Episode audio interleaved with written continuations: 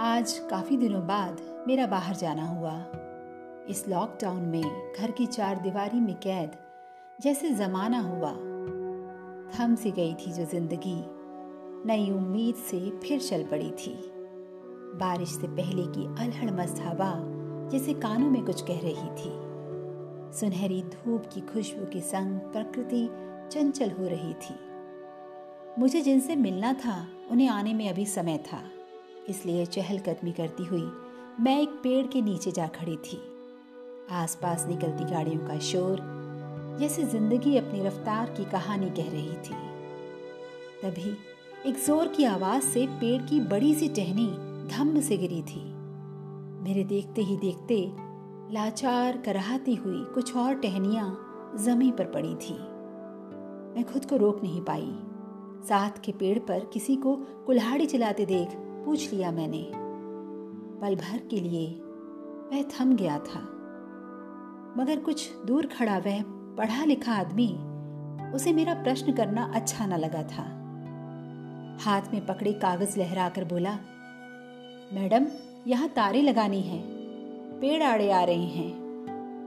पलट कर देखा तो साथ के कुछ और पेड़ों पर भी कुल्हाड़ियाँ चल रही थी। मैं कुछ बोल नहीं पाई।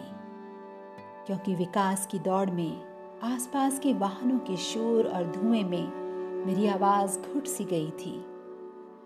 बाढ़, सूखा, तूफ़ान जैसी घटनाएँ देखकर भी हम क्या समझ पाते हैं? जो तबाही हमें रुलाती है, उसके आने की आहट पर प्रकृति हर बार उदास हो जाती है। और हम सारा वर्ष उसका दोहन कर पर्यावरण के नाम पर एक दिवस मना उस पर अपना अधिकार जमाते हैं। मैंने अपना काम खत्म किया, मगर उस दृश्य ने मेरे मन से हटने का नाम न लिया।